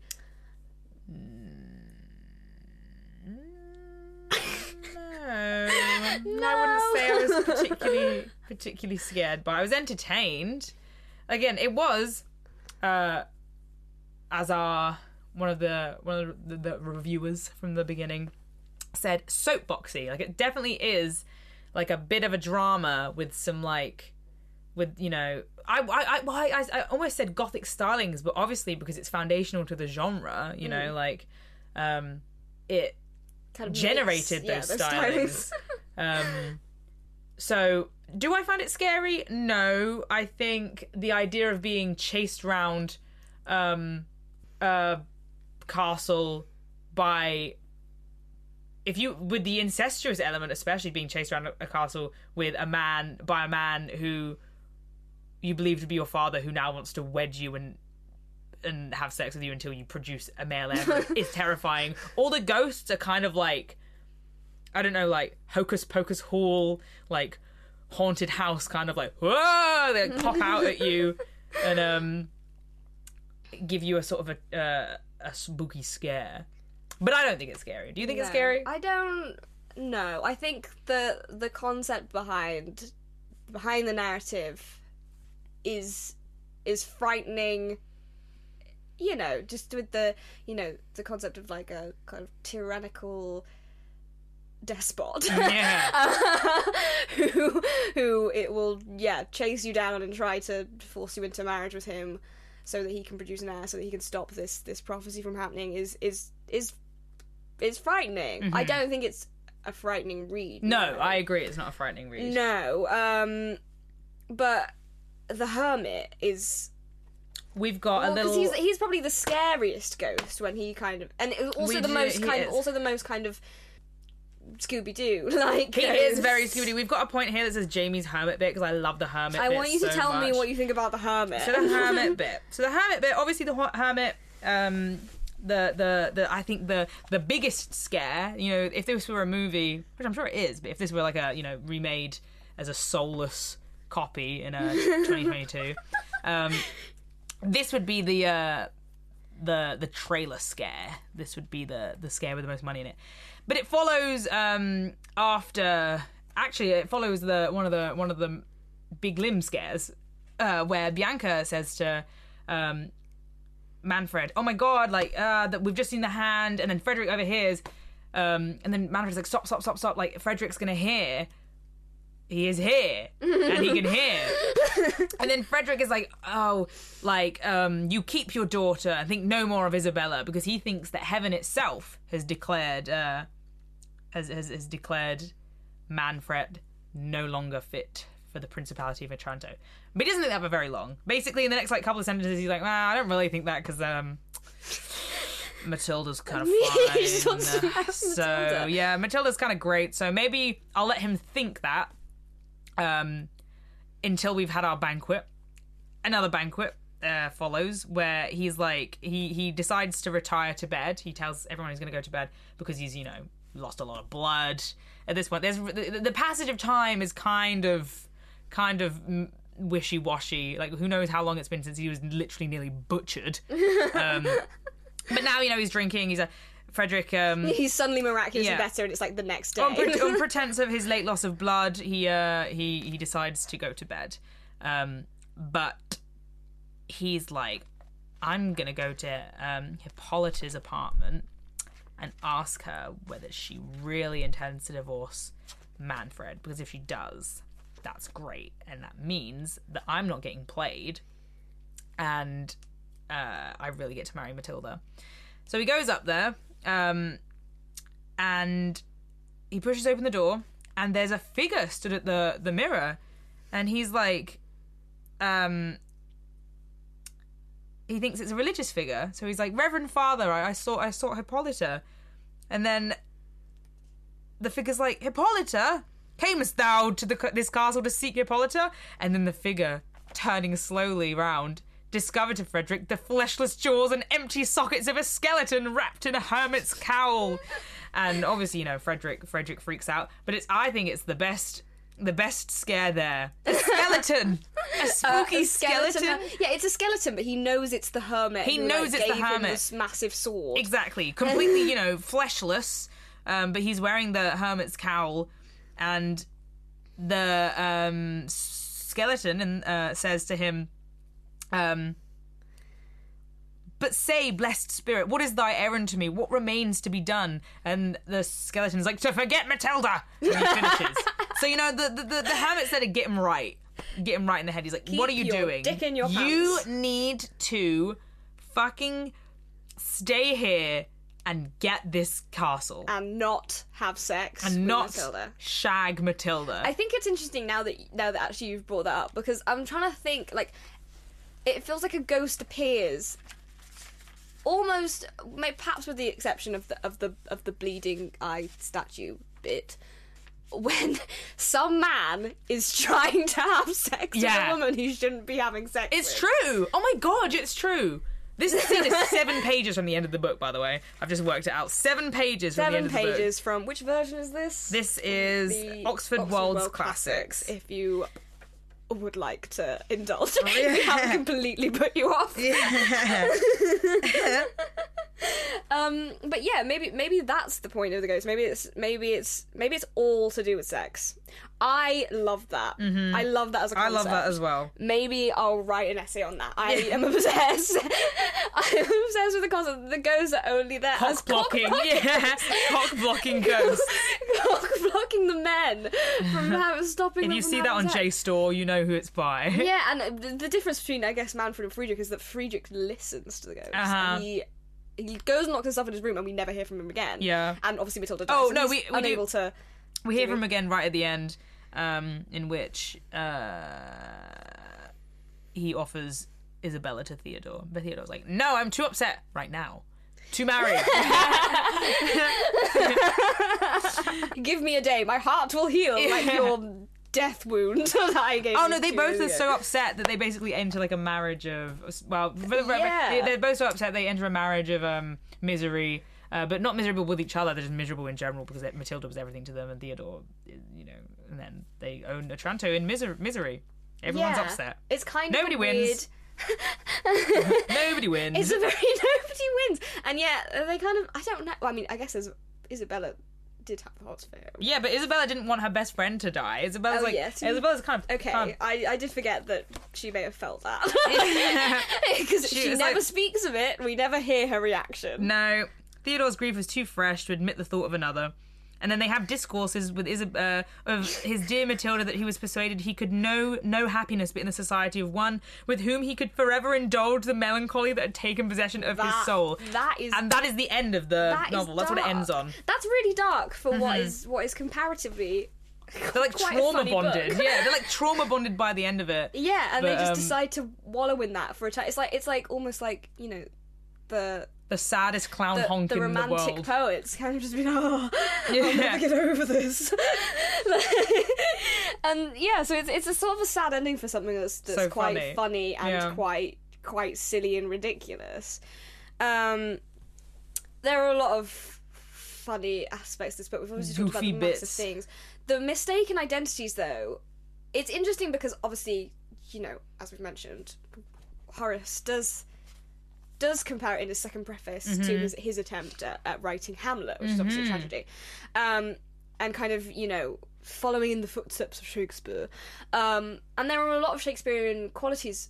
None of them are really that horrific though. The, the mistaken identities and kind of confused identities and the interchangeability of certain people has a has an element of comedy to it. Like Yeah. like um in in terms of like aesthetics, like how when uh, Manfred comes into to Frederick's stab bed, Yeah. and and sees sees uh, uh, what's his name Theodore all in in in Al- Alfonso's old old uniform and kind of thinks that it is the ghost of Alfonso, and you know it's kind Yeah. of, and everyone's like no it's, it's This is Theodore. Theodore. but also that's a, very- comes at a very convenient point because he's seen Theodore's face before Yeah. and so it's kind of it's kind of like like you should okay Theodore, fine. you know what? Maybe we've been kind of too mean to Theodore because I'm flicking through the book right now, and Theodore's been through a lot.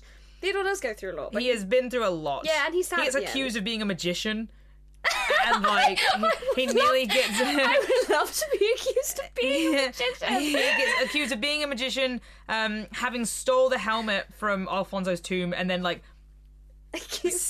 hit Conrad with it. For what reason? Nobody ever tries to establish a motive why Theodore would want to do that. be a magician. To- be Magic.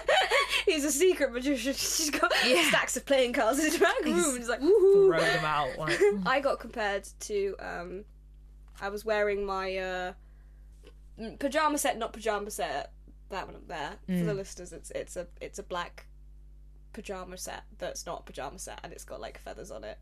And it's, very It's bougie. very, it's, it is very bougie. And I wore it out to my work Christmas party last night, and uh, my boss compared me to a goth Santa, which I loved. And I also love that, and I can see it. he knows when was- you're asleep. She knows when you're.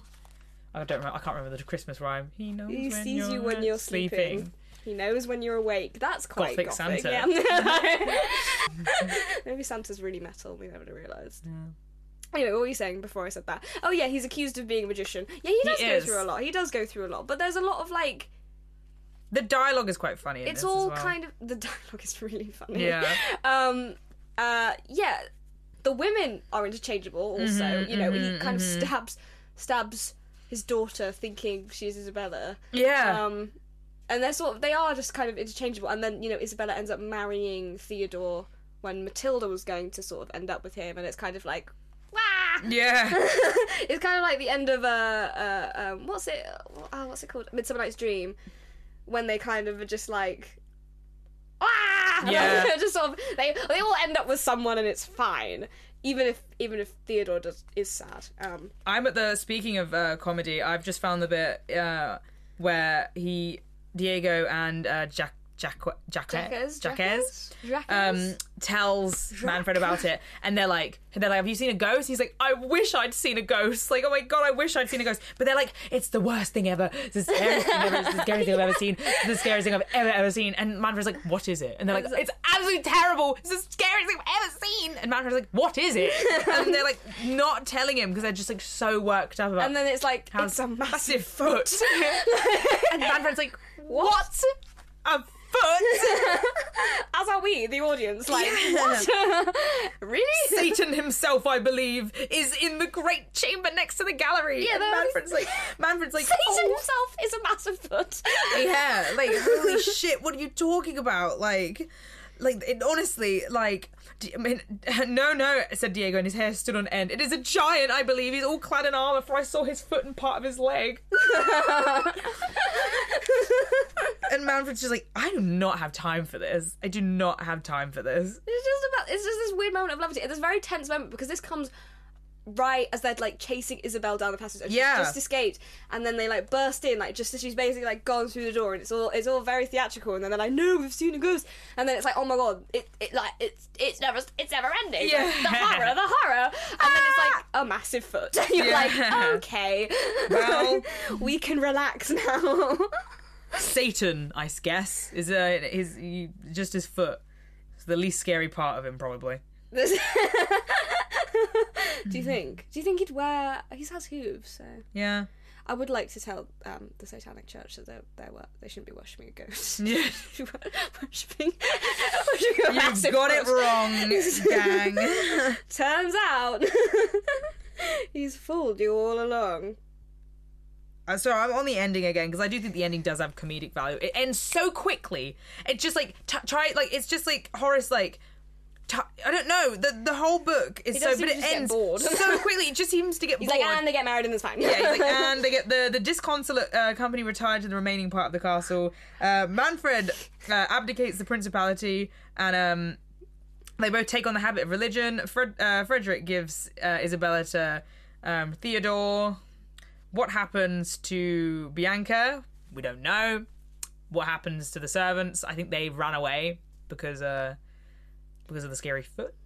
What Yeah. happens? Is the Is castle anyone? is in ruins at the end. castle's of it, in so it's ruins like, because what, a what big- do they actually own? What did they? Yeah. What did they? So what did they get out of this? Someone's clear up this fucking helmet. It's been here for so long. Yeah, the helmet's just randomly there at the end, and it's very no. We don't know how it gets. I mean, we don't know how it gets there in the first place. Yeah. but we don't know how it gets there at the end, and it's just like you know. So what do they this, do? This b- dead body, and it's just like the the, the feathers just rustling. And Yeah. it's like it's just like a massive helmet. And the big sword is just I don't know. I think it's buried at this point, or like just on the lawn.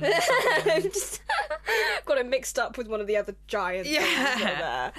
Yeah, so it is. I think it's. I think I had a. Yeah, I think I've had a f- funnier experience reading it. I think I've definitely had a a funnier scary experience. I found it more effective as a as a as a comedy with Yeah. spooky elements than um uh, a genuine a, something that genuinely frightened me. Yeah, and I do think that that's that. In- I think it, I think that personally. Well, I um, okay. I'm not saying this as a blanket statement, but Yeah. for me, I prefer funny, gratuitous kind of gothic.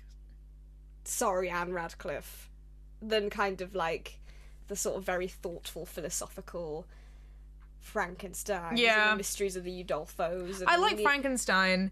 I'm looking forward. I did enjoy this um, like a lot. Like I think it's very different, obviously from from Frankenstein. I'm going to enjoy the monk. I think, which I think already has a bit of humor in just so like the funny. first the first bit. Like we will be doing that. That will be our next episode. Mm-hmm. Um, and I can't wait to talk about that because I am halfway through and it's it's wild. fucking Again. wild. it's so insane. If we had, if we thought we had a problem explaining this plot, Oh, oh god. my god. monk. um, but that's the next. Before, yeah, the last point that I wanted to talk about is the is the representations of time, prophecy, and fate Mm-hmm. in the novel, and I thought this was the most uh, interesting, gothic, and also ridiculous thing Yeah. about reading this book yeah. um is that kind of an, like there's obviously this prophecy that it's gonna you know leave Manfred's family blind. Um, that he's really scared of, and it, it's it's but it's not just like you know the ghosts seem to have nothing to do with it other than being some kind of a harbinger. Yeah. But nature really plays a role in it. Like there's the bit where kind of Isabella kind of run is you know she's escaping from Manfred through through the passageways, mm-hmm. and she's kind of she's kind of, she happens upon Theodore, which is again another coincidence. There are so many. Coincidences. Like they just you know everything time space you know the space of the castle seems to be kind of working to kind of bring manfred down I think Theodore, that you mentioning that Theodore himself exists as a sort of prophecy and a fate. Obviously, he's the he's the uh, he's the almost return of Alfonso, but he is really surrounded by sort of like ghostly imagery like like I said earlier with him sort of like being in the bottom of the um what is it just like the basement or like the yeah, the they call it, they keep calling it the Yeah, subterraneous the passageways. subterraneous passageways and they keep him saying slow- over and over yeah. again. They don't just say the passageways. Yeah. They always refer to them as the subterraneous passageways. but him, there is there is a real sort of like um, ghostliness that exists around uh, Theodore in him opening the door and sort of like being in the shadows, in the fact that he is like um, he appears to Manfred, especially in the armor, as like you know Alfonso back from the dead. Yeah. So kind of manifestation of his doom. of his yeah, the manifestation, the physical manifest- manifestation of his like fate of the prophecy here in in in the flesh, you know, to drive him out of his home. Yeah, and Theodore is one of those ones who, yeah, keeps having all these coincidences. Like he just shows up Yeah. at the right time. Like he's, you know, he goes Finds his dad. He escapes into the woods and he happens upon Isabella, and then you know, kind of is the one to fight the knight who also happens upon them, and then you know, he just is always, always has these kind of convenient kind of paths crossing. Um, and yeah, like it went that yeah, Mm-hmm. Which I think is pretty gothic as well. it's That- very yeah. gothic. Yeah. I think that's one of the things that I really like is that there's this kind of, you know, everything is Interconnected. Well, yeah, Almost interconnected. incestuously so. working against Manfred. And yeah, there's this the, the bit where you know Isabella's in the passage. She she finds Theodore. He agrees to help her, and then she's like, oh, like. I know there's a lock here to this trap door, or whatever. Hmm. I can't find it. And then as, as she says it, this ray of moonlight, you know, Hmm. suddenly moves beyond the clouds and kind of lights up the lock, like falls directly onto the lock that she needs to find. And it's kind of like everything, you know, everything is kind of working. Nature, time, all of it. It, to aid her. Yeah, Yeah. In, yeah. In this, in For this prophecy to be realised. yeah, and it's not. It's not. It's very active. It's not just like passively happening. Yeah. like, it's almost and Manfred like is fighting that. against that Yeah, as hard as he can. as hard as he fucking can. Yeah, it's it's and yeah, the concept of the repetition of time as well. You Mm-hmm. know, the idea that the sins of the father will be revisited upon Mm-hmm, the son is is. I was about to say. I was about to say is is is a very kind of big thing. There are moments where it's kind of not Yeah. I mean, I've got. Jerome for one. Like, Exactly. Yeah. He, Theodore gets away with a like he the, Father Jerome gets away with a lot, and I was thinking actually when you were talking He earlier, does. Father Jerome. I feel like because there's another parallel to be drawn between two characters, and that's Father Jerome and Manfred. Because Father Jerome is this kind of monk that has kind of fallen from grace from his earldom, Yeah. and had to give that up for you know the sin that you know we're never told about, but we assume must have happened to some capacity. Yeah. We aren't And- told about it. You have to just and then speculate. yeah, and then Manfred ends up kind of in the same position where he sort of you know has to go into this life of of pure Christianity. he does. and Whatever his transgression was. yeah, exactly. So there's this kind of parallel of like these these holy people who have who have re who have sinned in the past, and Everyone who's left alive at the end is uh, either taking the habit, miserable, or Frederick. we hear nothing about how he feels. yeah, it's just it, it's a very what about the sins of the father on, on, on the daughter? Has Frederick sinned? well. I guess I guess in that way that's kind of the incest part because oh, okay. really- That's, a, that's a good Just- reading. Battered by their fathers and kind of passed around and sort of There's no, like, they don't need prophecy. Like, the father is literally uh, yeah violent. exactly yeah it's nature's not doing anything there it's all the It's dads. all dad. that is, it is all the dad. yeah yeah it's um it's a it's a book rich with uh with gothic convention which it invented and then subsequently subverts the convention that it established It does. It really does. within within the 100 pages It Uh, really does. So it, I guess the book in itself is a is a you know what, what, what is the uh, father you know of the gothic genre. and, uh, its sins, I suppose, are worked through by all the books to follow. which we will be reading. You know what I was when I was thinking when, when we originally agreed to do this podcast, which is by the way About- so long ago. We agreed to do this podcast in July, and it's taken us this long. Uh-huh. It's now February, and we've only It was about seventy percent my fault and thirty percent Charlie's as well. Charlie did also have her fair share of uh, postponing it. We did mostly we me did. though. It was, it was mostly you. Was we're mostly finally me. here. We're finally doing it. But we were originally going to do, you know, the reason that I wanted to do this podcast was just so I could talk about Twilight. Twilight. We still are going Um, to and do we will talk about Twilight. I'm very excited to do. I am also. I Twilight. rewatched. I think we should do the books and the movies because I doing it- we're doing it all I rewatched Breaking Dawn yesterday and it was just Fucking crazy. it's so bonkers. We won't. We'll talk. Well, we will do a. We Mm. will do. We will do an episode or maybe two episodes on it because there's just so much I have to say. Mm-hmm. But um uh you know we were originally going to do that as the big opener and then uh, Jamie didn't read the books in time. Although so, so we didn't do that. I didn't. Then we were going to do Frankenstein and we didn't do that one. And then I was kind of like, oh, No, but- we have to read the Castle of Otranto because we're both taking European Gothic in, in, in uni this term.